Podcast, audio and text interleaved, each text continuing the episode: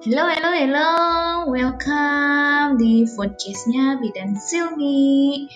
Yang akan menemani kalian, ibu-ibu, bapak-bapak, bro and sis, untuk mengupas masalah-masalah kesehatan dan konsultasi kesehatan.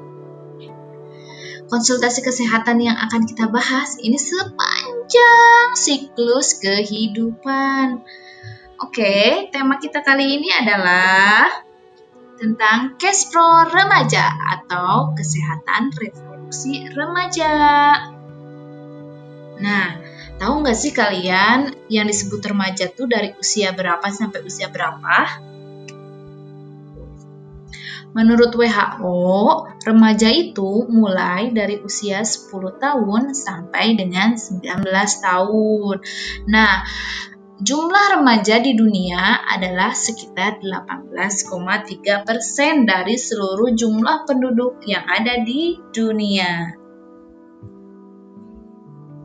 Nah, eh, sedangkan menurut Undang-Undang Nomor 36 Tahun 2009 menjelaskan bahwa kesehatan reproduksi remaja bertujuan untuk mempersiapkan remaja yang sehat reproduksinya dan bersifat produktif sehingga remaja itu bisa mempersiapkan dirinya menuju ke kehidupan selanjutnya atau siklus selanjutnya. Nah, remaja ini disebut juga dengan masa transisi atau masa pubertas. Ayo, pasti dari kalian juga ada yang sedang mengalami pubertas atau bahkan udah lewat pubertasnya, tapi nggak sadar, oh aku udah lewat nih masa pubertasnya kemarin-kemarin. Oh itu yang namanya pubertas. Nah sekarang saya jelasin e, pubertas itu seperti apa ya? Terus tanda-tandanya kayak gimana? Agar kalian tahu dan bisa memberitahu tetangga teman bahwa itu adalah hal-hal yang normal. Nih e, secara fisik ada dua perbedaan laki-laki dan perempuan Ciri-cirinya ada ciri primer dan ciri kelamin sekunder. Pada perempuan, ciri kelamin primer ditandai dengan munculnya haid pertama, biasanya pada usia 9 tahun sampai 10 tahun atau bahkan nih, walaupun dia udah 9 tahun tapi belum haid, itu tunggu aja nanti bisa jadi dia usia 13 tahun atau usia 15 tahun itu masih normal ya Terus kalau pada laki-laki, biasanya laki-laki itu mengalami yang namanya mimpi basah. Nah, selain ciri kelamin primer, ada juga nih ciri kelamin sekunder yang bisa kita lihat langsung perubahannya. Misalkan pada laki-laki, dia e, suaranya berubah menjadi lebih besar, kemudian e, dadanya menjadi lebih lebar, kalau pada perempuan biasanya pinggulnya lebih besar, kemudian muncul payudara, tumbuh menjadi lebih besar, kemudian muncul rambut-rambut di sekitar kemaluan. Nih, e, penting nggak sih kita tahu masalah-masalah pada remaja? Nah, selain masalah-masalah dan ciri-ciri tadi, ada juga yang disebut dengan e, perubahan psikologis pada remaja yaitu remaja akan menyesuaikan diri terhadap self-obsessed.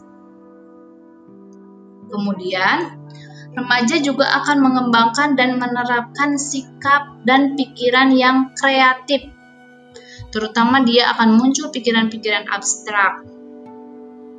Kemudian kondisinya itu cenderung labil, makanya anak remaja itu kadang-kadang dia tuh mencari jati diri, sehingga dia tuh e, berubah-berubah sikapnya tuh. Itu wajar kita tinggal mengarahkan saja sebagai orang tua.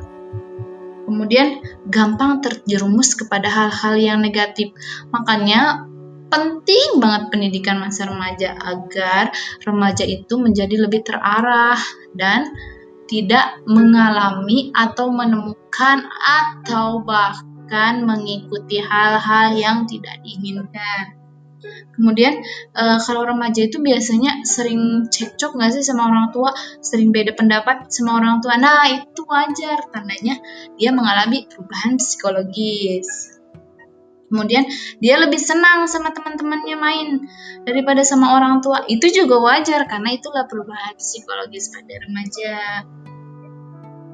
oke segitu saja dulu ya foodcast dari saya. Next kita akan bahas kita akan membahas tentang masalah-masalah yang muncul pada remaja. Apa aja? Tunggu ya episode selanjutnya. Tetap jaga kesehatan tetap konsultasikan kesehatan, tetap diam di rumah, dan tetap jaga social distancing selama masa pandemi COVID-19. Oke, okay? Thank you for listen my podcast.